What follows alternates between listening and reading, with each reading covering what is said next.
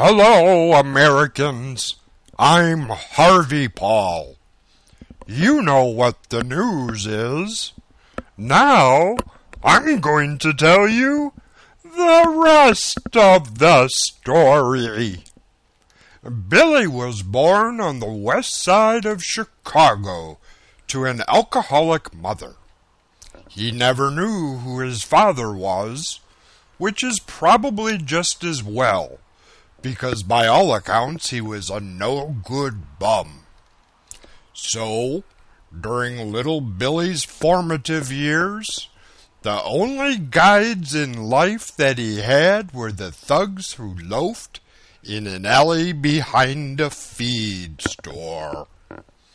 By the tender age of six, he was fetching them beer from the neighborhood saloon in an old tin pail. They were pickpockets and second story men, made and in the making, and all were muckers, ready to insult the first woman who passed, or pick a quarrel with any stranger who did not appear too burly.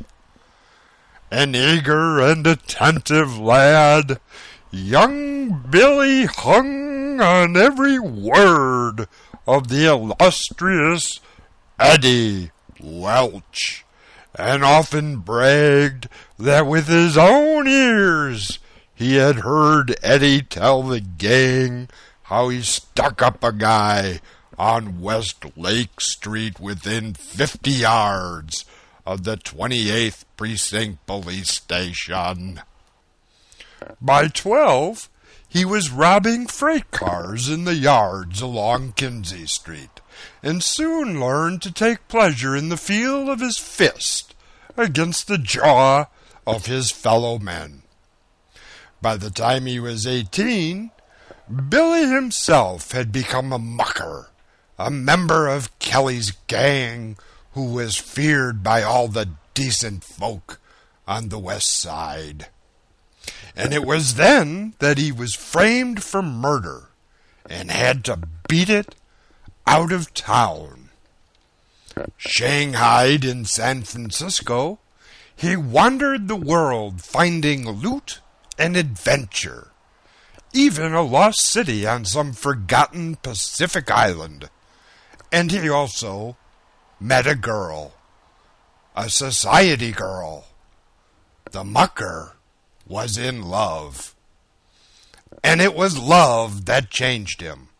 From a low life, third rate hoodlum, he changed his outlook and his life for love of this girl, Barbara Harding, of the New York Hardings. Billy Byrne married that girl. William B. Byrne, the New York millionaire, a society man, respected in business and known the world over from his days in the boxing ring. And now you know the rest of the story. Dateline Jasoom is next on the Gridley Wave Network.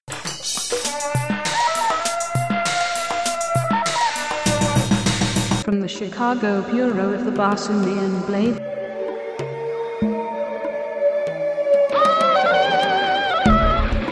Dateline Jasoom. A Panthan Press production.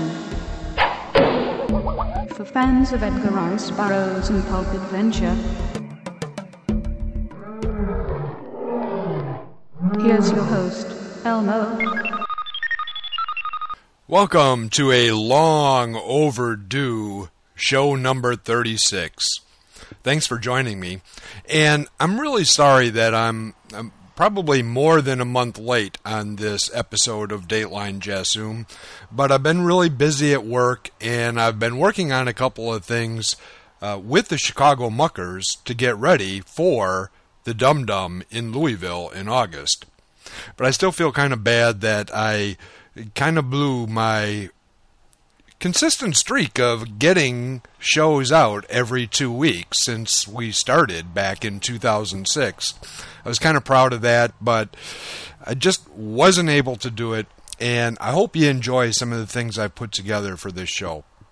One of the things that the Muckers are doing for the Dum Dum, and which I've been working on, and, and the others have been working on in our last couple of meetings, is a Jeopardy game that we're going to put on during the Dum Dum. And I think it'll be a lot of fun. But as we were putting it together, I kept thinking about that classic Saturday Night Live uh, skit of Jeopardy, featuring Alex Trebek and, of course, his nemesis, the great Sean Connery. Welcome back to Celebrity Jeopardy. We've got a real barn burner on our hands here. In second place with negative $82,300 is Bill Cosby. In first place with negative $82,400 is Sharon Osbourne. And in last place with negative $120,000,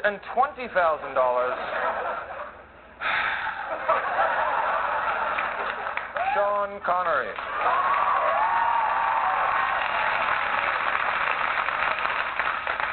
That's a great spiel, but you've forgotten something.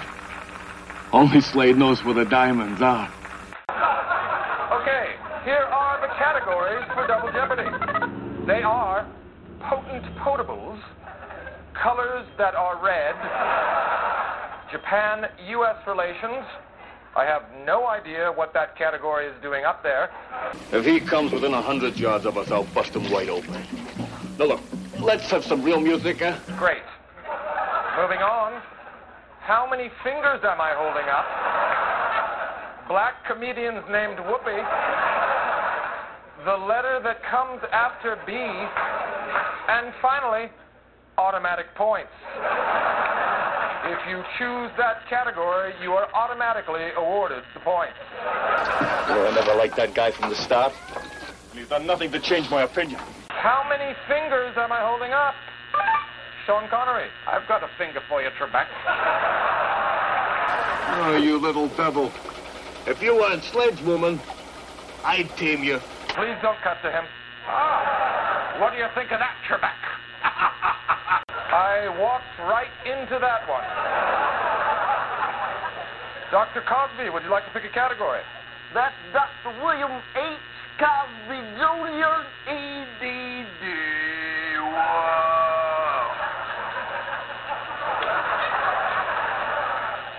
Okay, would you like to pick a category? No, I would not. Okay, Mr. Connery. I'll take Jap anus relations for 200.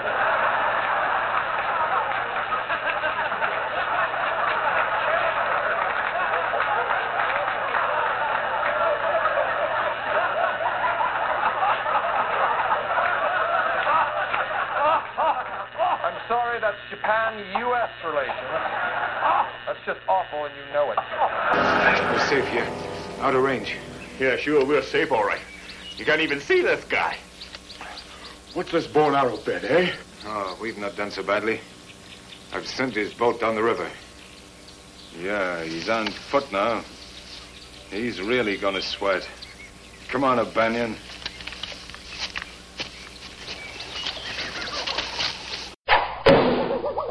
Okay, that bit didn't come out quite as funny as I thought it would, but it was still kind of fun. Uh, Sean Connery, of course, played O'Banion in my favorite Tarzan movie, Tarzan's Greatest Adventure, with Gordon Scott as the ape man. You have the manners of a goat, and you smell like a dung heap. That's right, Mr. Connery. You are also in another really cool movie, Highlander. You know, it's a shame they never made any sequels to Highlander. Well, maybe it's for the best, because sequels might have turned really stupid and made the immortals space aliens or some goofy stuff like that. So maybe it's just best that there only was one Highlander, the original. And I'm sure you know that in that movie, Connery starred with another Tarzan, Christopher Lambert of Greystoke. Half of me is here of Greystoke. The other half is wild. Not as wild as the robot Bender in a recent episode of Futurama that I saw. Well, not recent, it was a rerun. Curse my natural showmanship, you big fat fraud! You're not really broken! But you will be in a minute! Bum rush the stage!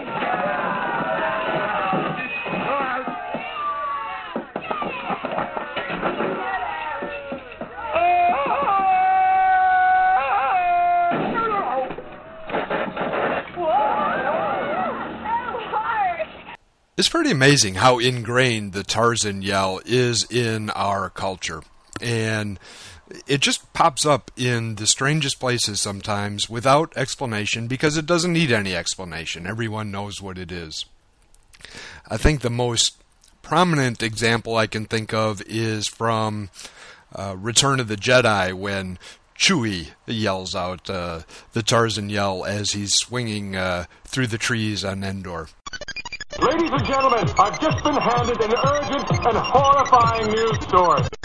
Okay, the Gridley wave is popping, which means we are going to go live to the Barsoomian Blade newsroom in Greater Helium for an urgent breaking story. Well, I don't know if it's breaking, but it's what the Barsoomian Blade considers news. Dateline Ptarth. Another stinking Earthman wins one of our princesses. Fred Smith of Chicago is the latest Jasoomian to be miraculously transported naked to Barsoom, rise to power, and win the hand of a beautiful princess. Smith, 43, was a high school janitor on his home planet. Now he is a prince in the house of Thuvan Dihn of Ptarth. This is just crazy, said Burko Timble, a Panthan adventurer who has been trying to win himself a princess for 83 years. We should put a stop to these Earth guys coming here and stealing all the rich babes. Smith saved the granddaughter of Princess Thuvia from white apes, using a device called the mop. I love this place, he said.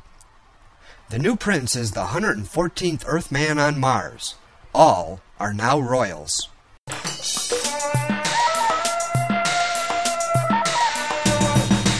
Ted McCoskey of the ERB Media website sent me the following clip from a Canadian television program, and I thought you'd get a kick out of it.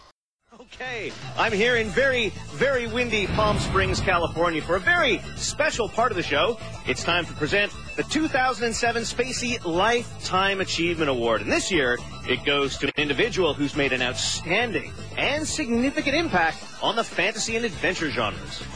This year, the award goes to somebody who made his first movie in the 1930s. He's one of the best known sidekicks in the dynamic duo business and more of a swinger than Frank Sinatra. He's none other than Tarzan's loyal simian sidekick, Cheetah.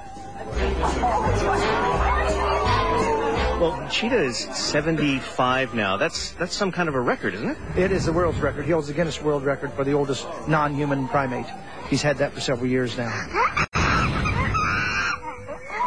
Tula, Cheetah, Tula. What is it? So, Dan, tell me how you became acquainted with Cheetah.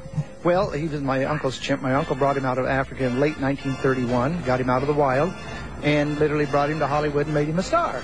He lived with my uncle in Los Angeles for many, many years, and he's been here in the desert with me like 16 years now. When my uncle was unable to take care of him anymore, got ill, fell ill. It was in my uncle's will to have him put to sleep when my uncle passed, and I, I fought my uncle for two years. I didn't want that, you know, but that's what his will. He was afraid he'd be mistreated or be sent to a research lab, or, or nobody would, because it was his like his son. He treated him as family. He wasn't just an animal in the cage, and that's the way I treat him. He did all kinds of things, but his famous thing is from the Tarzan pictures, from the you know the movies in the 30s and 40s. And my uncle had four chimps that played parts of uh, the, in the Tarzan pictures, and there were other chimps out there, but he's the only living one out of all of them survived who survived this long. And his first picture was 1934 as a baby riding on the back of Jiggs One, and Cheetah's real name is Jiggs, Jiggs J-I-G-G-S, and and and so. Uh, uh, that was his first debut in 1934 as a baby.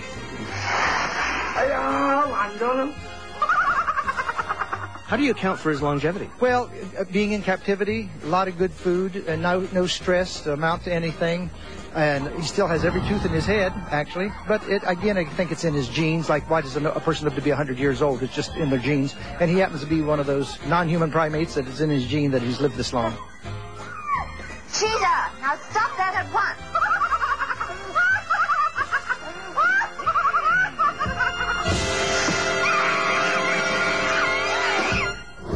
It's now my pleasure to present the 2007 Lifetime Achievement Award to Tarzan's best friend and loyal companion, Cheetah, on the occasion of his 75th birthday. Dan, you know him better than anybody.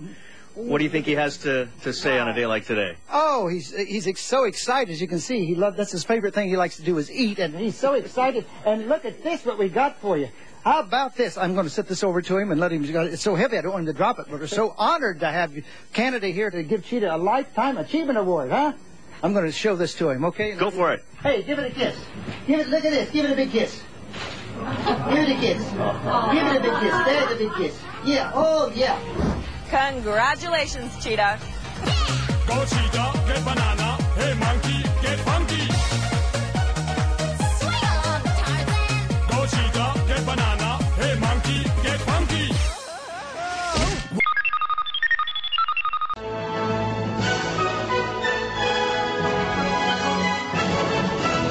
First, today we'll have a full bulletin of the world news. Not exactly a full bulletin, but I just wanted to make sure that everyone knows that the Dum Dum convention this year is being held from August 2nd to the 5th in Louisville, Kentucky, at the University of, of Louisville, which is the home of the Edgar Rice Burroughs Memorial Collection. I myself have never been there. Uh, there have been a number of Dum Dums at Louisville, hosted by George McWhorter, the uh, publisher of the Burroughs Bulletin. Uh, so I am really looking forward to this trip. And if you are anywhere near Louisville, or even if you're not, uh, I think you should try to make it to this because it will be a, a, a special uh, convention this year because there's going to be a formal dedication of the Bob Hyde collection at the Dum Dum. A couple of other notes. Uh, one of the celebrity guests will be Richard Hescox, who is known to Burroughs fans for his paintings for the Venus stories, featured on the covers of the Ballantine Del Rey paperbacks uh, of 1991. Uh, Denny Miller will also be there, uh, one of the most fan friendly Tarzans of all. He was in the 1959 remake of Tarzan the Ape Man. I've never met Denny, but from everything I've heard from everyone who has, he is just a wonderful, uh, funny guy, and I'm looking forward to meeting him. Uh, I mentioned earlier that uh, uh, the Chicago Muckers will be presenting a Burroughs Jeopardy trivia game, which I'm hoping will be a lot of fun. I'm sure it'll be a lot of fun. So come on and join us for that. The way we're going to do it is we are going to have three teams of three people each participating in a Jeopardy game. So see us at our uh, table in the in the Huckster room if you want to take part in that game. And we have a couple of um, not huge prizes, but uh, prizes for the winners. So I hope everyone will be there. I'm going to post a link to uh, all the information about the Dum Dum on uh, Bill Hillman's ERBzine site. And you can take a look there. Uh, registration is $65, which is a bargain in my mind uh, for uh, all the activities at the Dum Dum, plus the, of course, the Dum Dum banquet on Saturday night. So, if you can make it, please come, and I would love to see some of you in person. And I'm also looking forward to seeing everyone else uh, that I've already met in person and uh, uh, making those reacquaintances with old and and good friends in the in Burroughs fandom.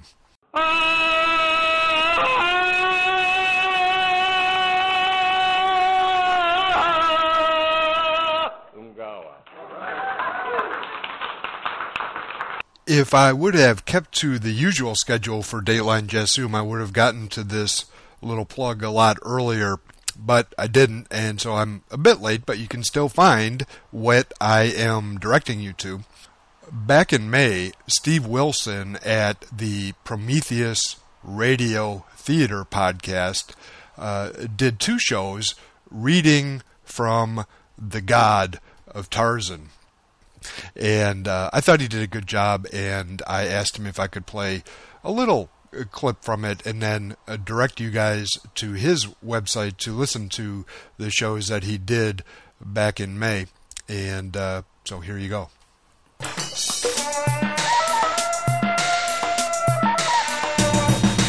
I thought I'd bring you something from one of the master storytellers and a man who's been called the grandfather of American science fiction, Edgar Rice Burroughs. This is a story from a collection he penned about 90 years ago called Jungle Tales of Tarzan. Oops, uh, Elmo breaking in real quickly here. Steve makes a, a interesting uh, comment about something I could probably devote an entire show to sometime. Before I begin the first half of the story, I'd like to note my pronunciation of Tarzan. The more familiar Tarzan is actually a byproduct of the 1931 MGM film, Tarzan the Ape Man. For whatever reason, the producers decided to ignore the fact that Burroughs himself pronounced the name Tarzan, and that pronunciation had been used in early radio shows that Burroughs had been involved with. But Burroughs said they could call his hero whatever they wanted to as long as the checks came regularly. But for this reading, I have reverted to the pronunciation his creator used. So here's The God of Tarzan. Among the books of his dead father in the little cabin by the landlocked harbor, Tarzan of the Apes found many things to puzzle his young head. By much labor and through the medium of infinite patience as well, he had, without assistance, discovered the purpose of the little bugs which ran riot upon the printed pages. He had learned that, in the many combinations in which he found them, they spoke in a silent language, spoke in a strange tongue, spoke of wonderful things which a little ape boy could not by any chance fully understand, arousing his curiosity, stimulating his imagination, and filling his soul with a mighty longing for further knowledge. You know, I never really get too sentimental about Burroughs when I'm doing Dateline Jasoom. Uh, he did mean a lot to me as a kid, and he influenced me in a lot of ways.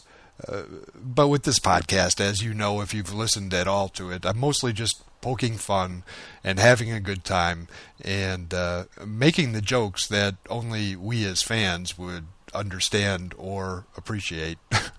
if you're listening, I guess you appreciate my uh, strange sense of humor sometimes. But those lines, that's what Burroughs did for all of us, isn't it? Um, arousing our curiosity, stimulating our imaginations, and filling our souls with a mighty longing.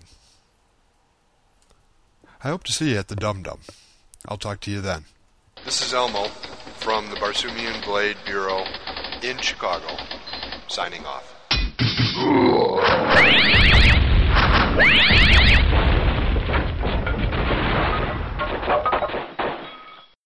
Just watch me get him. Modesto, eh? For you, I bring back his ears.